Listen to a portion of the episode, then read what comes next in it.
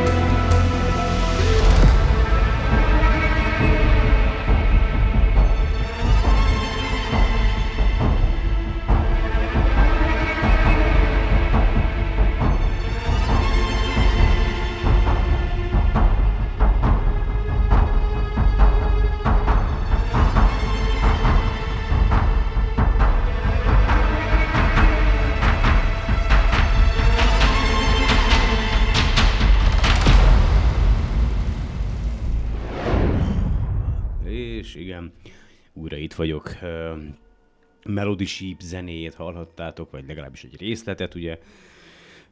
Ha minden igaz és jól emlékszem, akkor a legutóbbi podcastben, mikor még Ja, Istenem, Ricsivel meg uh, értitek, na mindegy, szóval uh, kicsit kész vagyok. A gyerekek fáradt vagyok. Viktorral, igen, na jó van, képbe vagyok, nagyon képbe vagyok.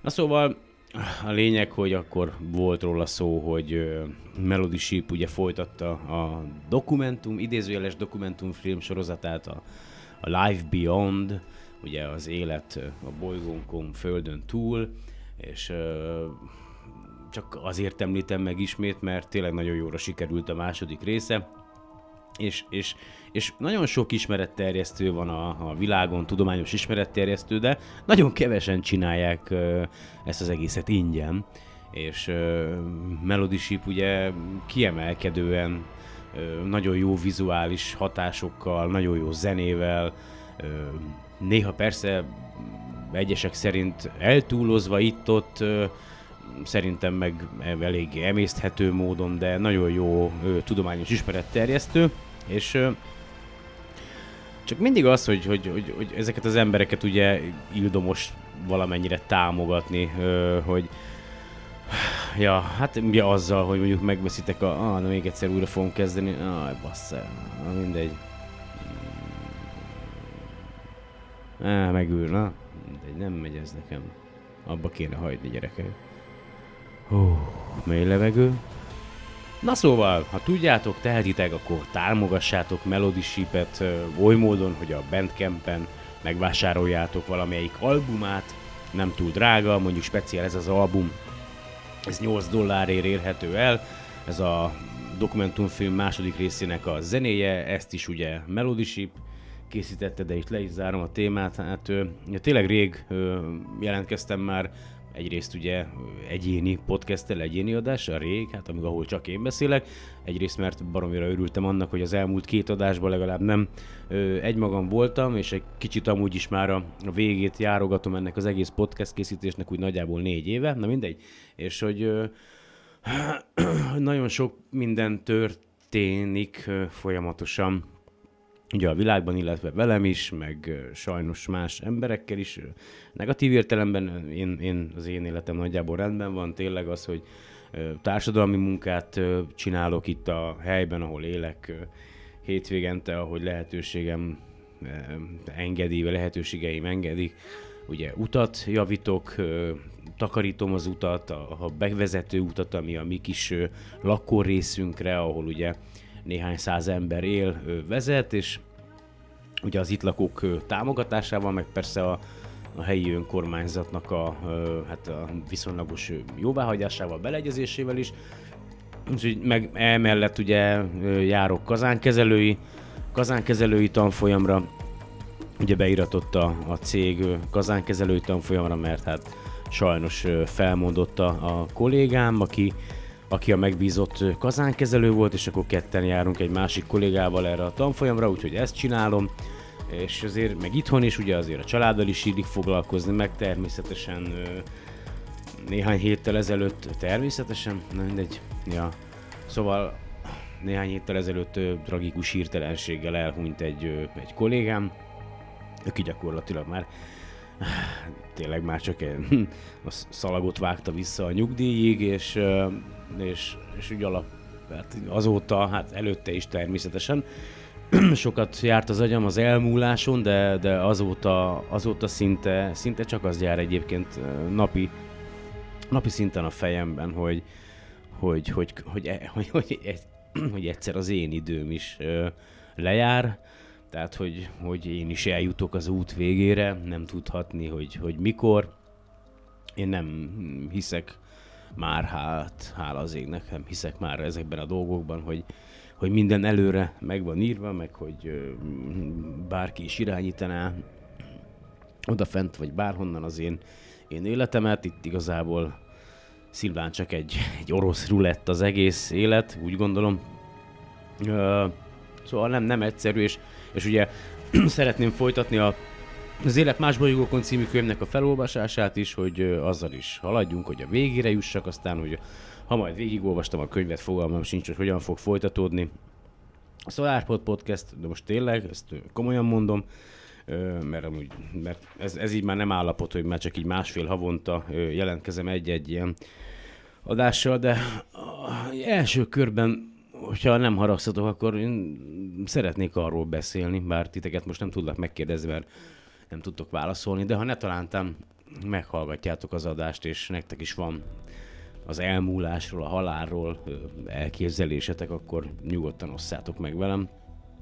A Facebook oldalon, ugye a facebook.com per SolarPodon, vagy a, a SoundCloud oldalon, a, a hangfile alatt hozzászólásban, vagy akár e-mailben is küldhetitek a solarpod2016 gmail.com címre. Szóval, hogy, hogy ugye a, jelen állapotban az én elképzelésem erről az egészről a, a, a, mostan, most ugye ebben a pillanatban, mert természetesen ugye már sokszor mondtam, hogy ha újabb információkhoz, újabb bizonyítékokhoz jutok, vagy, vagy találom szembe magam, akkor, akkor természetesen megváltozik a, a véleményem, mert ugye mind folyamatosan változunk.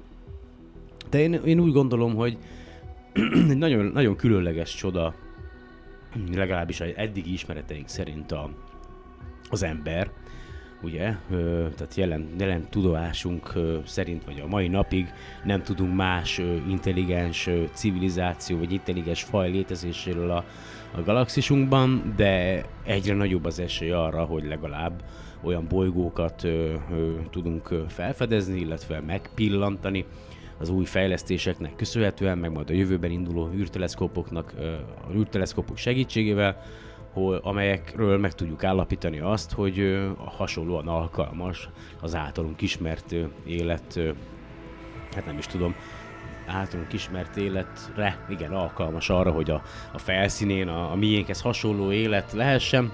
Aztán természetesen ugye nem, majd a könyvben úgy is lesz róla szó, hogy azért régebben is lehettek már, már bla bla bla, szóval nem is az a lényeg, csak az, hogy jelen, tehát hogy tényleg egy, egy, egy egyszerűen megszületünk, ugye, hihetet, hihetetlen, ahogy, ahogy, ahogy fejlődünk, ahogy, ahogy a, de, de most belegondoltok, hogy milyen, milyen aprón, ö, ugye, kezdjük csak a petesejtből, vagy, vagy, a, tehát, hogy a, vagy, vagy a férfiakból, tehát, hogy, hogy, hogy egy, egy, egy, egy te, valaha az életedben ugye egy, még egész, nem, rossz is az életed, akkor mindig volt egyszer egy ilyen tudományos mém, hogy gondolj arra, hogy hogy egyszer az életben te voltál a leggyorsabb és a, a leg, legügyesebb, ugye, mert hát akkor nem születtél volna meg, hogyha ez, ez nem így lett volna, ugye, és nagyon-nagyon-nagyon érdekes a dolog, tehát, hogy, hogy elkezdünk fejlődni, a sejtjeink szaporodnak, a csontunk is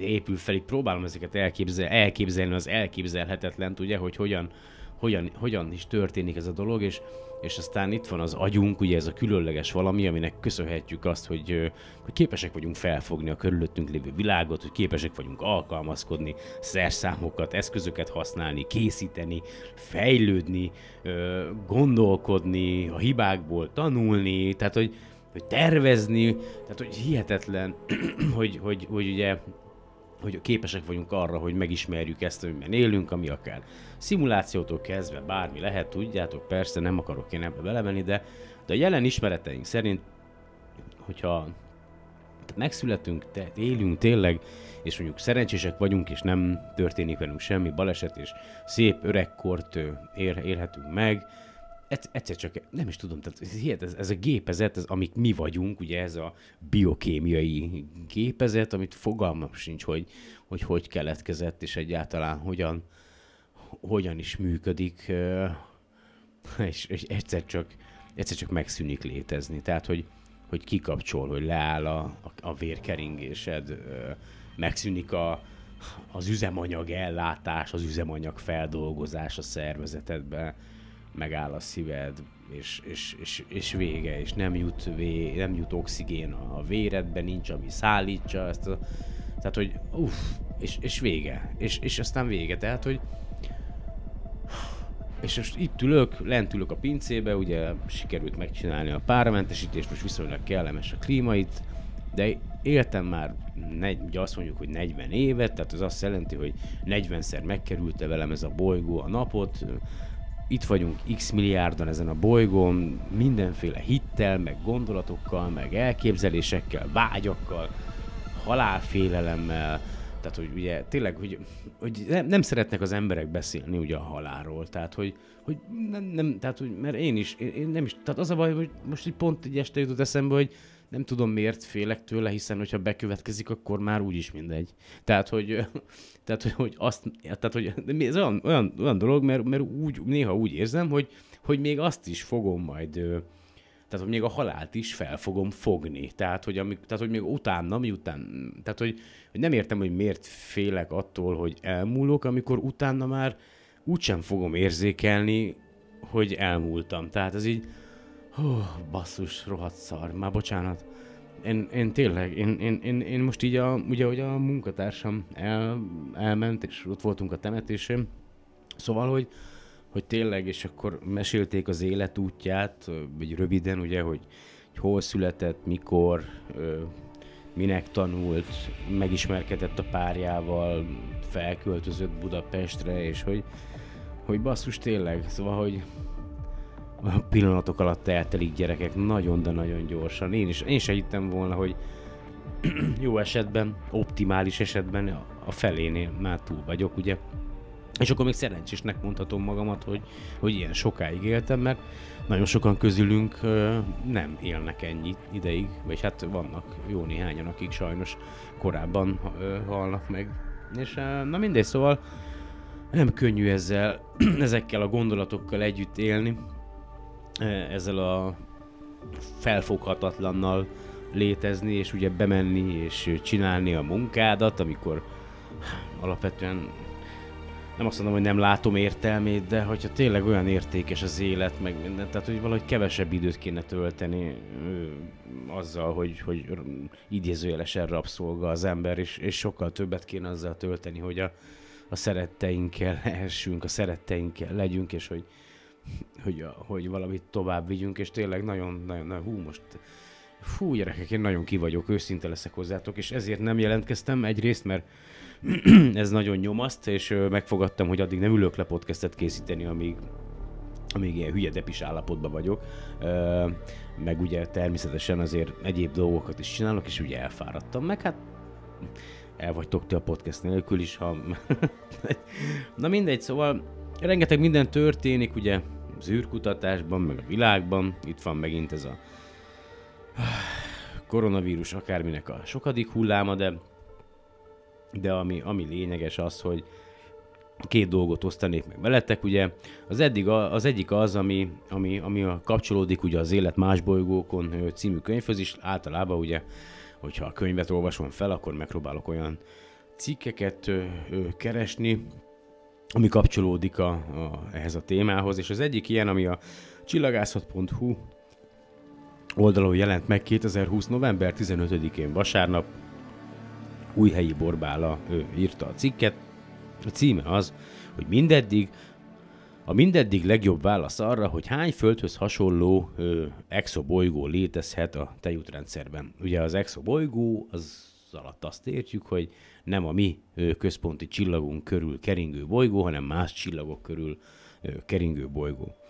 A Kepler űrtávcső adatainak nemrég elvégzett teljes elemzése legalább 300 millió földméretű exobolygó létezésére utal, naphoz hasonló csillagok lakhatósági zónájában, a saját galaxisunkban, vagyis a tejútrendszerben. A Kepler űrtávcsövet néhány évvel ezelőtt nyugdíjazták, de az általa gyűjtött adatok elemzése még folyik. Az eredményeket csillagászok és lelkes amatőrök szállítanak az adatok új eredményeket csillagászok és lelkes amatőrök szállítanak az adatokból. A küldetés elsődleges célja az volt, hogy megbecsülje a Földéhez hasonló pályán a naphoz hasonló csillagok körül keringő földméretű bolygók számát. Az ilyen bolygók előfordulásának valószínűségét annak ellenére nehéz megbecsülni, hogy a Kepler több mint 2600 exobolygót talált már, és a szám csak növekszik. Egy nemzetközi kutatócsoport, Steve Bryson, NASA Ames Center vezetésével most pontosított a korábbi becsléseken. A NASA és a SETI kutatóiból, egyetemi oktatókból, a Kepler küldetés korábbi kutatóiból és bolygóvadászokból álló kutatócsoport statisztikai elemzést végzett, felhasználva a Kepler bolygó adatbázisát és az Európai űrügynökség Gaia űrszondájának csillagokról rögzített adatait is. Arra az eredményre jutottak, hogy galaxisunkban a naphoz hasonló csillagok nagyjából felerendelkezhet lakhatósági zónában lévő kőzetbolygóval. A hiányzó adatok pótlása alcím. Michael Kunimoto, MIT, a kutatócsoport tagja szerint a most közölt eredmény megbízhatóbb, mint a korábbiak, a legtöbb korábbi becslés során nem vették figyelembe, hogy nagyobb vagy kisebb valószínűséggel található bolygókat a különböző hőmérsékletű csillagok körül, mondja. A Kepler küldetés során úgynevezett tranzit módszerrel kutattak, az eljárás lényege, hogy a csillag fényének átmeneti halványodását keressük, ami annak a jele, hogy egy bolygó halad el a csillaga és a Föld között. Ezzel a technikával ezernyi bolygót fedeztek fel, ám a csillagukhoz közel keringő gázóriásokra könnyebb rátalálni, mint a távolabb keringő, földméretű bolygókra. Bizonyosan sok kőzet bolygót elvétett a Kepler is. Bryson és csapata figyelembe vette ezt az effektust, és a Kepler bolygó észlelési munka folyamatával dolgozott, amely egy jól kialakított rendszer volt a bolygó jelöltek megerősítésére és a korábban elvétett bolygók megtalálására. Tapasztalatból tudták, mely halványodásokat okozták fedési kettősök, csillagtársak vagy más rendszerek bolygói. Jó. Bocsánat. Elnézést. Az elszigetelt halványodásokról néha kiderült, hogy a csillaguktól távolabb keringő bolygó okozza őket. Kitaláltunk egy módot arra, hogy megtudjuk hány bolygó hiányzik. Hatalmas számról van szó, magyarázza Bryson, ezután meg kellett tudnunk, hogy hány hamis pozitív találat volt, hogy ez a fals, fél, fals, fals, fals pozitív. Ez is hatalmas szám, az adatok birtokában a kutatócsoport megbecsülte a legalább 0,05, de 0,5, de legfeljebb másfél földtömegű kőzetbolygók számát a naphoz hasonló csillagok lakhatósági zónájában. A kutatócsoport két különböző technikával elemezte a csillagokról és bolygókról szerzett adatokat, és vetette össze az eredményeket. Egyeztek, megkönnyebbülés volt, hogy az eredmény észszerű volt, nem is túl sok, de nem is nulla bolygó, mondja Bryson legalább 300 millió. Az eredményeket közlő tanulmány, melyet a The Astronomical Journal folyóirat fog közölni, legalább 300 millió lakhatósági zónában keringő közetbolygót valószínűsít a tejútrendszerben. Ezek közül egy maroknyi alig néhány fényévre van a Földtől. Ez az eredmény azt feltételezi, hogy az az égterület, amelyet a Kepler négy éven át figyelt, reprezentálhatja az egész galaxist. Fontos megjegyezni, hogy a becslés nem arról szól, hogy kell keresnünk exoföldeket, vagy hogy a fent említett 300 millió világ közül valójában mennyiben élet. Azt azonban elárulja, mégpedig nagy mennyiségű csillagászati adatelemzése alapján, hogy a naphoz hasonló csillagok körül keringő potenciálisan lakható földméretű bolygók gyakoriak.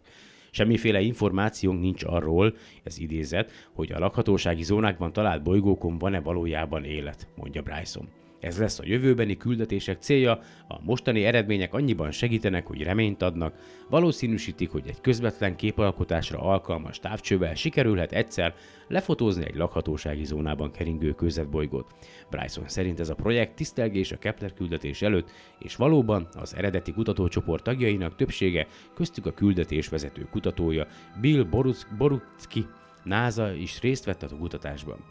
Nem állítjuk, hogy megvan a végső válasz, de ez lesz a legjobb válasz, amit a Kepler csapata adhat, mondja Bryson. Természetesen ezt majd megosztom úgyis ugye a linket a, a, a podcast leírásában. Aztán vannak még itt jó dolgok a, a csillagászat.hu oldalon, illetve ugye az Égen Földön Föld alatt Facebook oldalon is, ugye Lendi Gyebnár Mónika által. Az egyik egy, hát egy elmúlással kapcsolatos ö, szomorú hír, ugye, hogy a már egy Csibói obszervatóriumot valószínű, hogy sőt, hát valószínűleg száz százalék, hogy el fogják bontani. Ezt egy napja írta Mónika. Az a címe, hogy véget ér egy korszak, szétszerelik az Arecibo obszervatóriumot. Ugye azt tudjátok, hogy tavaly, vagy tavaly előtt, nem is tudom, hogy tavaly megsérült, ugye, amikor egy ö, vihar ö, haladt végig ugye Puerto Rico, Puerto Rico, amikor még a Trump ugye elment oda, és akkor Puerto Ricózott, akkor megsérült ugye az obszervatórium, akkor nagy nehezen helyrehozták, aztán mm, viszonylag öreg már a, a, a dolog, és állító, ugye először elszakadt egy kábel, egy tartókábel, aztán elszakadt még egy, gyakorlatilag életveszélyessé vált a dolog, és valószínű, hogy most már nem is fogják tudni megcsinálni. Ja, 2017-ben okozta, bocsánat, már úristen. Na, erről beszélek, hogy így rohan az idő, gyerekek, 2020 van, és 2017-ben volt, akkor nem is tavaly volt, hanem három éve, bassz. Ah, mindegy. Na szóval, a Puerto Rico területén, Puerto Rico területén álló csillagászati obszervatóriumhoz számtalan felfedezés kötődik, azonban olyan mértékben károsodott, hogy már nincs értelme tovább foltozni. Úgyhogy egy korszaknak vége, nem olvasom el a cikket, mert tényleg hosszú, ha van kedvetek, látogassatok el az Égen Földön Föld alatt Facebook oldalra, és akkor ott megtaláljátok ezt a, az írást. De ha már így eszembe jutott nagyon sok minden, ugye, hogy tényleg mi történt ez alatt a másfél hónap alatt, ugye a Osiris Rex ö, ö, űreszköz sikeresen mintát vett a, a Bennu aszteroidáról, és elméletileg sikeresen ö, elég mennyiséget gyűjtött, sőt jóval többet, mint amit, amit vártak, voltak is problémák, nem volt biztos, hogy be tudják zárni a mintatartót, de aztán, ha minden, jól, jó, ha minden igaz, és jól emlékszem, akkor ez, ez sikeres volt, még egy darabig ott marad a Bennu aszteroida körül, aztán majd elindul ö, talán jövőre, majd nem akarok hülyeséget mondani, de mm, egy-két év múlva visszaindul a föld felé, közben ugye úton van már, talán évvégén, december környékén, bocsánat, megérkezik a japánok, ugye Hayabusa 2 űreszköze, ami azt hiszem talán a Ryugu kisbolygóról, vagy vett mintát, Uh, úgyhogy ő, ő, ő már szerintem jövő hónapban landolni fog, ha jól emlékszem, akkor Ausztrália partjainál, aztán ugye m- tényleg megy a,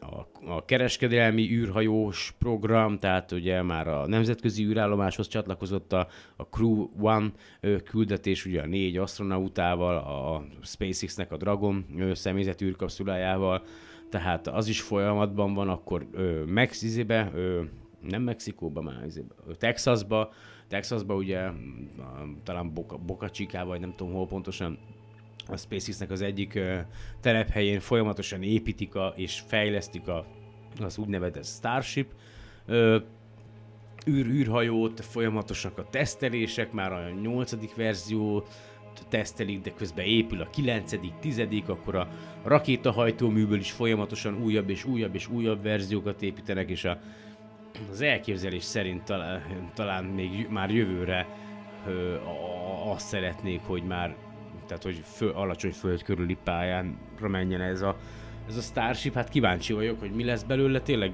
gőzerővel ö, haladnak, nagyon, nagyon gyorsan. Ó, nekem még itt közben lemerül a... Jaj, köszi. Ah, bocsika, csak ma nem vettem észre, nem volt bekapcsolva a konnektor, azt majdnem nem erült itt a laptop nekem. Úgyhogy tényleg annyi minden történik, nem is tudok róla beszámolni, és hát már nem is nagyon célom beszámolni ezekről a, a dolgokról, mert egyszerűen képtelenség, annyi minden van, és nekem is rengeteg dolgom van, de akkor folytatom a az Élet más bolygókon című könyvnek a felolvasását, mert egész jól állunk egyébként, nem túl sok oldal van, már csak úgy durván 60. Ö, ugye következő fejezet, nem tudom, emlékeztek-e, hogy hol hagytuk abba, ugye legutóbb a kapcsolat felvételnél hagytuk abba, hogy hogyan tudunk ugye kapcsolatot felvenni, vagy hogyan tudunk ö, üzeneteket dekódolni, földön kívüliektől érkező üzeneteket, és a következő ö, fejezet ugye szintén a kapcsolatfelvételhez, illetve az élet felkutatásához kötődik. Az idő korlátai ugye, ö, úgyhogy engedjétek meg, hogy folytassam a könyv felolvasását. 139. oldal, Élet más bolygókon című könyv 1968-ban íródott, az időkorlátai. Vannak csillagok, amelyek milliárd éves múltjuk során elégették energiatermelésre hasznosítható elemeiket, és végzetszerűen haladnak csillagtörténetük vége felé, más csillagok pedig most vannak születőben. Fejlődésük egy bizonyos szakaszán megszülik bolygóikat, és sugárzásukkal lehetőséget biztosítanak az élet kialakulásához. Nem egyszerre keletkeztek tehát a ma meglévő bolygórendszerek, a természet szerüleg és ter- bocsánat, borgórendszerek és természetszerűleg az élet megjelenésének időpontjában is igen nagy különbségek lehetnek. Egy-egy civilizáció akkor sem lehet korlátlan időtartamú, ha a kozmikus feltételei meglennének.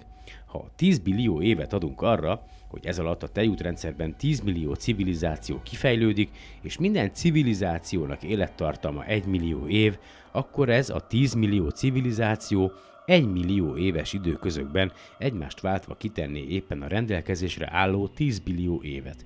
Reméljük azonban, hogy nem ez a valóság, nagyon nagy a valószínűsége annak, hogy az időnek ugyanabban a szakaszában számos civilizáció létezik egyszerre. Ha egy csillag ezer fényév távolságra van tőlünk, mi annak csak ezer évvel ezelőtti múltjáról értesülhetünk. Ez az időbeli eltolódás szükségszerű a fény véges terjedése miatt Arról tehát semmiképpen nem lehet szó, hogy két civilizált világ egymás jelenének ismerője lehessen. Akármilyen eszközt választunk is az üzenet közvetítésre, az nem lehet gyorsabb, mint az elektromágneses sugárzás terjedési sebessége vákumban, természetesen tökéletes vákumban. Vagyis másodpercenként 300 ezer kilométer. Ez a tejútrendszeren belül legfeljebb tízezer éveket jelent, de a tejútrendszerek közötti érintkezésben már millió éveket. Minél távolabb van tehát térben két égitest, annál nagyobb az idő is, ami összekapcsolhatja őket. Annyira nem lebecsülendő az idő tényező, hogy sokan emiatt tartják valószínűtlennek két lakott világ között a kapcsolatot. Sokan fantáziálnak arról, hogy a tudomány majd felfedez olyan fizikai hatásokat, amelyek a fénysebességének sokszorosával terjednek. Számunkra az is nagy eredmény, hogy sikerült megcáfolni a régi felfogást, amíg az embernek nem voltak eszközei a fény sebességének mérésére, joggal hihették, hogy nem is igényel időt, amíg a fény egyik helyről a másikra jut.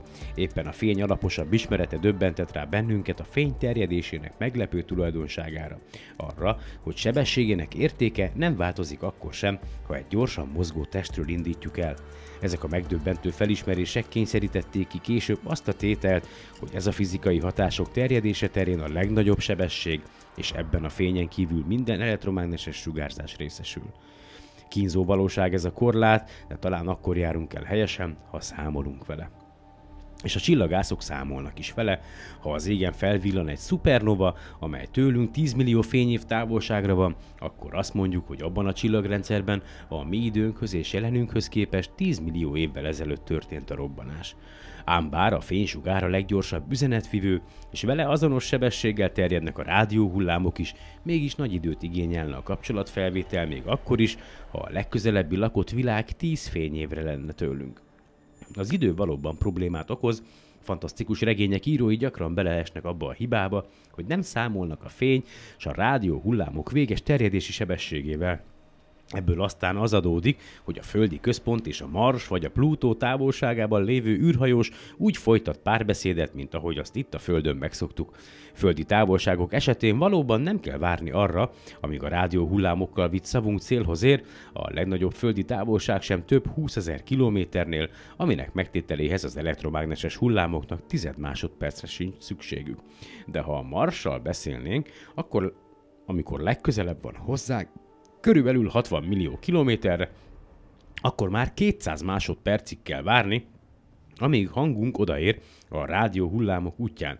A Pluto esetében pedig több mint 5 óra a kérdés és felelet közötti várakozási idő, illetve, hogy meghalljuk a kérdésünkre adott választ, 10 óránál is többet kell várni. Fokozott mértékben jelentkezik ez a nehézség a csillagok közötti társalgásban. Annak ellenére, hogy a közvetlen kozmikus környezetünkben, azaz a megvizsgált 16 fényév sugarú térben is több olyan csillag létezik, amelyeknek bolygóméretű sötét kísérőik vannak, nem valószínű, hogy ilyen közel találjuk meg azt a partnert, akivel elbeszélgethetnénk. Száz vagy ezer fényév távolságról írnak azok a tudósok, akik ezzel a kérdéssel komolyabban foglalkoznak. Túlságosan optimista módon mi mégis tíz fényévre tesszük azt a lakott világot, amely hozzánk hasonló vagy nálunk fejlettebb tudományjal és technikával rendelkezhet.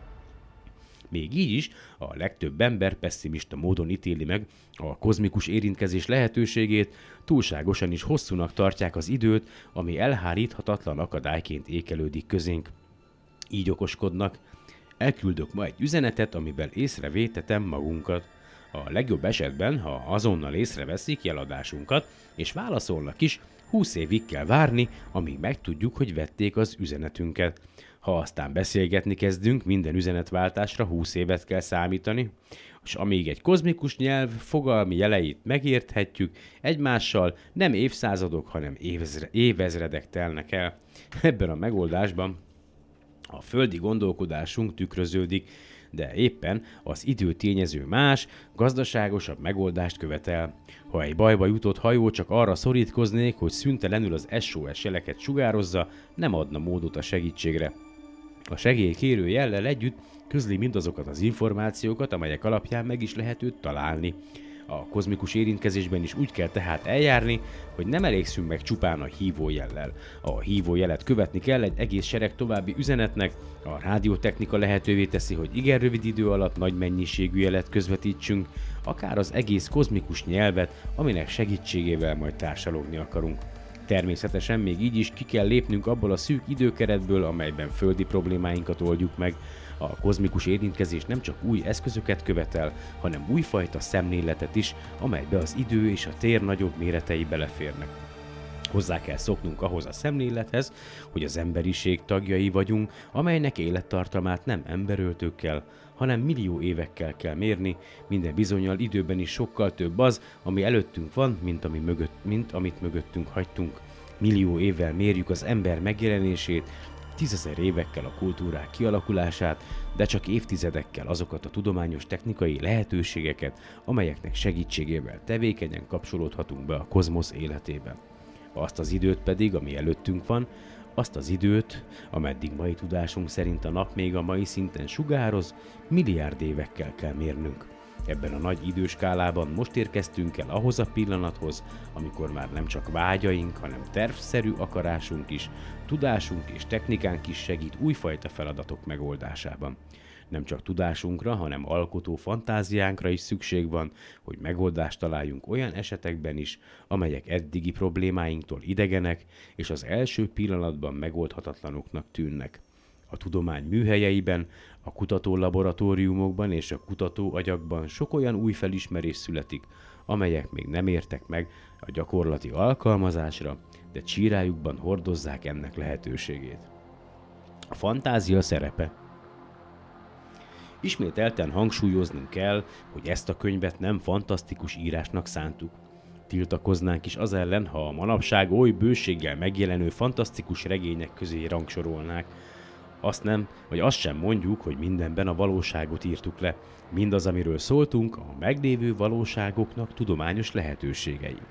Amikor a század elején Rutherford, angol fizikus felfedezte a radioaktív sugárzást, és az atommagban rejlő nagy energiát, joggal akadhatott volna valaki, aki nagyszerű, fantasztikus regényt írt volna arról, hogy egy évszázad sem telik el, és atomerőművek szolgáltatják az elektromos energiát, és atomhajtású tenger alatt járók közlekednek. Rutherford bizonyosan lebeszélte volna az írót erről, mert maga sem láthatta még, hogy ez lesz belőle, pedig a lehetőség nyilvánvalóan benne volt, csak nem tudták még felismerni. Amikor 1938-ban Beth kihagy, kiagyalta azt a folyamatot, ahogyan a nap belsejében a hidrogén magok héliumá alakulnak át, és ekközben roppant energia szabadul fel, akadhatott volna, aki megírja, hogy két évtized sem telik el, és ez a Földön létrehozott kozmikus energiatermelő folyamat a hidrogén bomba formájában megvalósul. Követni is alig lehet ma már annyi izgalmas új kozmikus jelenséget fedez fel a csillagászat napjainkban a milliárd fok hőmérsékletű csillagok belsejében, a szétrobbanó csillagokban és csillagrendszerekben, a csillagszerű rádióforrásokban, a víznél billió szórta sűrűbb neutroncsillagokban, és az anyagnak a Földön meg nem valósítható állapotaiban, a mi fogalmaink szerinti vákumnál billiószor a ritkább térben olyan folyamatok és kölcsönhatások történnek, amelyeknek megismerése minőségileg új ismeretek forrása lesz számunkra. Van tehát bőven új lehetőség, amely megmozgatja a fantáziát, és nem csak a csillagászat és fizika, hanem a biológia is új kapukat nyitott számunkra. Gondoljunk csak a molekuláris biológia forradalmian új eredményeire. Ezek nem csak a földi élet jobb megértéséhez segítettek bennünket, hanem a földön kívüli élet megítélésében is sok olyan titokról oszlatták el a fájtlat, amelyeket eddig megközelíteni sem tudtunk.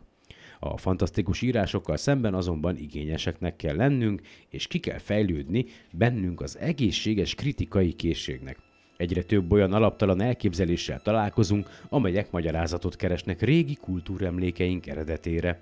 Kozmikus beavatkozást gyanít, gyanítatnak ott is, ahol a földi múlt ismerete is választathatna. Sokszor az az érzésünk, hogy nem csak ismereteink, hanem fantáziánk is kozmikus méretekre tágult. Az űrhajózás és a kozmikus érintkezés területén találkozunk olyan elképzelésekkel, amelyek egyelőre túl fantasztikusaknak látszanak, noha nem nélkülözik a tudományos következetességet. Nem lenne teljes mindaz, amit elmondtunk, ha ezekről nem emlékeznénk meg. Tudományosan indokolható a remény, hogy a földi ember belátható időn belül bejárja a bolygórendszert, de a csillagközi utakat reménytelennek mondottuk. Emlékezzünk vissza, azt mondottuk, hogy a feladat azért megoldhatatlan, mert egy emberöltőre szabtuk meg az oda-vissza utat. Mi lenne, ha bőkezűbben bánhatnánk az idővel? Reményeink vannak a tekintetben is, hogy az emberi életkor meghosszabbodik, ezáltal már is megnőne a rendelkezésünkre álló idő.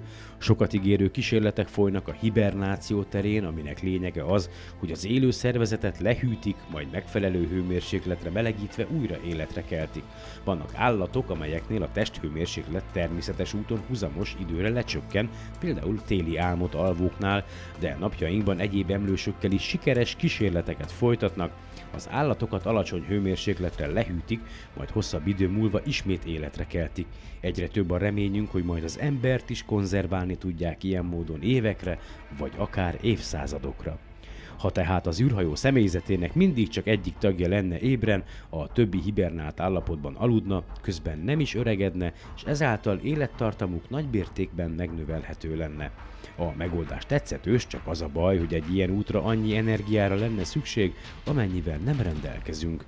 Mielőtt még más megoldást említenénk, próbáljunk kifogni a megoldhatatlannak látszó energiagondokon, Mindenképpen szükséges az, hogy az űrhajó az oda-vissza út teljes energiakészletét magával vigye? Vannak, akik nagyon maradinak tartják ezt a szemléletet, Valamikor úgy volt, hogy egy vidéki feljött egy hétre Pestre, magával cipelte az egész heti elemózsiát, manapság elég az aktatáska, fogkefével és pizsomával, az élelmet Pesten is meg lehet vásárolni. Ha jól körülnézünk, talán a kozmosz is kínál üzemanyagot. Már a Föld körül keringő mesterséges égitestek esetében is gondoltak olyanokra, amelyek a magas légkörben keringenének, mint két éltű holdak. 150 km alatti pályán nem lehetne meg egyetlen for- nem tehet tehetne meg egyetlen fordulatot sem, mert a légkör lefékezné. Közben működtetni kellene a rakétát, és ehhez sok üzemanyag kellene. Arra gondoltak, hogy a magas légkörben a napsugárzás hatására a molekulák atomokra szétbontott, diszociált állapotban vannak, A befogott atomok molekulává egyesülése folyamán felszabadulna ugyanaz az energia, ami a molekulák szétbontásához volt szükséges. A világ térben is vannak atomok, hidrogén atommagok. Ezeknek felhasználása energiatermelésre többféleképpen is elképzelhető. A probléma csak az, hogy mennyiségük igen kicsi. Arra is gondoltak már, hogy a protonokat hidrogén-hélium fúziós erőműben kellene hasznosítani, de minden számítás azzal végződött, hogy nagy teljesítményhez a kozmosz nem szolgáltatna elegendő üzemanyagot. Milyen energiát adhatna még a kozmosz? Még nem végeztek számításokat arra, hogy milyen lehetőségeket kínálna a tejútrendszer mágneses tere, de félő, hogy ez sem adna elegendő energiát. És a nap? A napfénynek sugárnyomása van. Erre már gondoltak a foton vitorla megoldásában, hatalmas méretű ernyőt vitorlát állítanának a nap irányába, és a nap sugárnyomásának taszító erejét gondolták felhasználni az űrhajó gyorsítására. Nagyon parányi ugyanez az erő, de hosszú időn át a folyamatos gyorsítással a gyorsítandó tömegtől függően elérhetnénk elég nagy sebességet. Csillagközi útra ilyen módon mégsem gondolhatunk, Távolodva a naptól a sugárnyomás a távolság négyzetével csökkenne, a nap energiáját már ma is hasznosítjuk, hanem is űrhajó gyorsítására, hanem napfényelemekkel, elektromos energia termelésre. Hogy az így termelt elektromos energia miként lesz felhasználható a jövőben rádió és műszerek működtetésén túl más célra is, ma még nem tudjuk. Úgy elmenni nagy távolságokra, hogy esetleg ott találunk üzemanyagot a visszatéréshez, nagyon kockázatos vállalkozás lenne. Az űrhajózás keretei között maradva el kell még mondani egy olyan megoldást is, ami nem tisztán fantasztikus regénytéma. A nagy tömegű űrhajó indításában az egyik legnagyobb feladat az űrhajónak a Föld légköréből való kijuttatása. Sokszor felmerült már annak a gondolata, hogy valamelyik keringő égitestet használjuk fel űrhajóként. Vannak kis bolygók, amelyek a bolygórendszer egész belső terét átszelik, két évnél rövidebb keringési idővel. Köztük akadnak olyanok is, amelyek időnként erősen megkezelítik a Földet.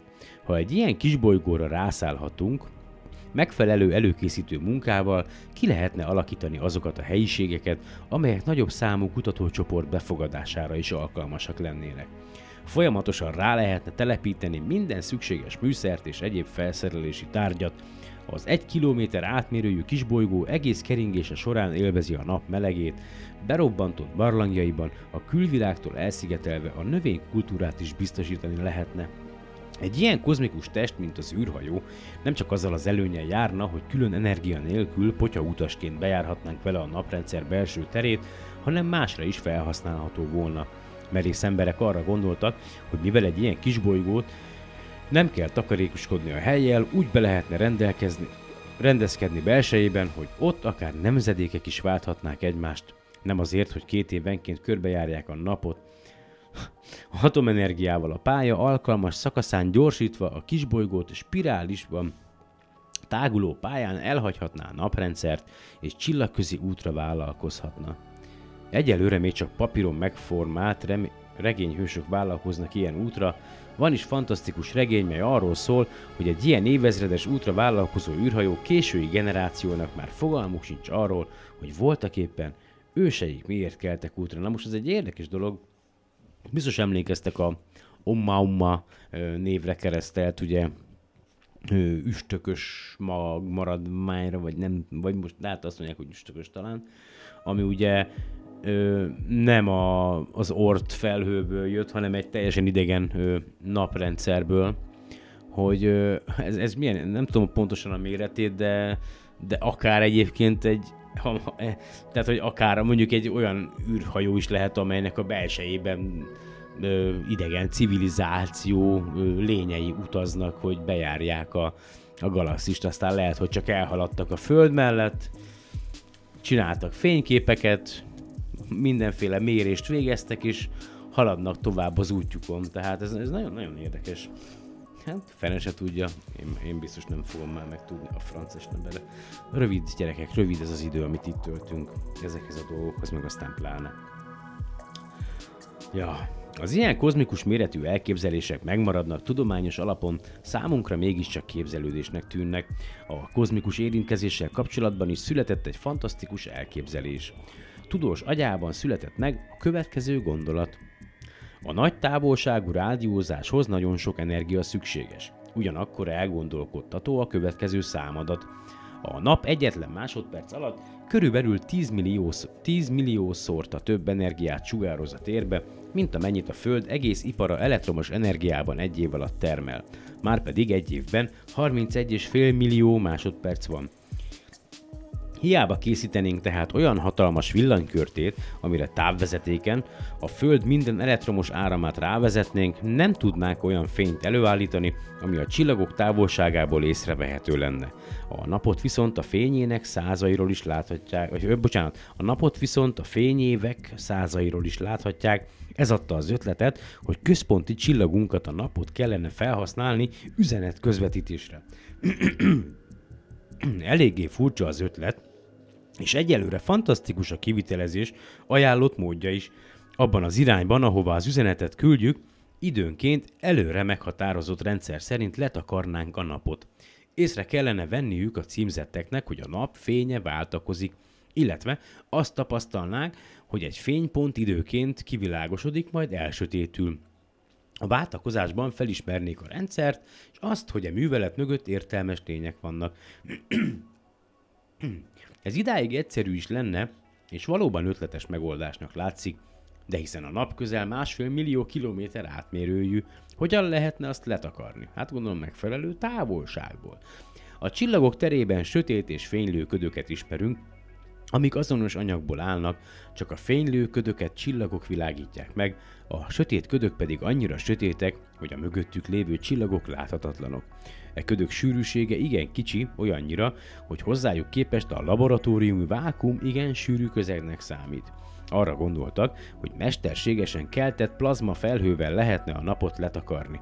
A plazma az anyag negyedik halmazállapota, amelyben protonok és elektronok sem alkotnak atomokat, hanem egymástól külön állóan keverednek össze.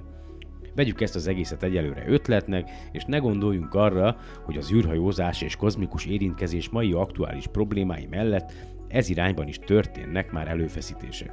Ebben a fejezetben kissé elkalandoztunk, anélkül azonban, hogy letértünk volna a tudományos lehetőségek útjáról. Bizonyára nem merítünk, na, ne, bocsánat, bizonyára nem merítettük ki azokat a lehetőségeket sem, amelyeket a fantázia és tudomány együtt szőttek a jövendő számára. Ismereteink bővülésével bizonyára újabb és újabb ötleteket adnak a kozmoszban megismert, eddig még ismeretlen jelenségek.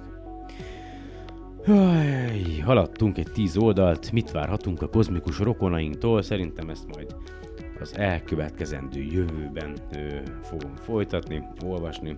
Én bízom benne, hogy sikerülni is fog.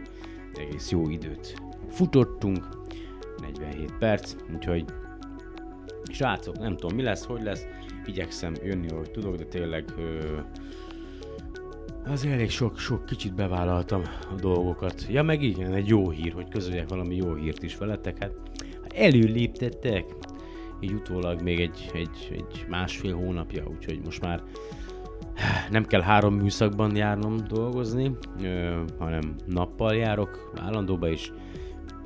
Jól hangzik egyébként maga az elnevezés, művezető lettem, művezető úr, mindegy, hagyjuk ezt a témát, úgyhogy, de, de ja, és már, most már lassan 16 éve vagyok ugyanannál a cégnél, úgyhogy ez is egy, ez is egy nem egy rossz dolog, de ja, néha, néha, néha inkább átok, mint áldás, de a munkám tekintetében meg, hogy hogyan látom el azt, azért nagy előny, hogy nem hogy, hogy, hogy tudom, hogy nagyjából hogy működnek a dolgok, úgyhogy ja, hogy azért, azért vannak pozitív dolgok is.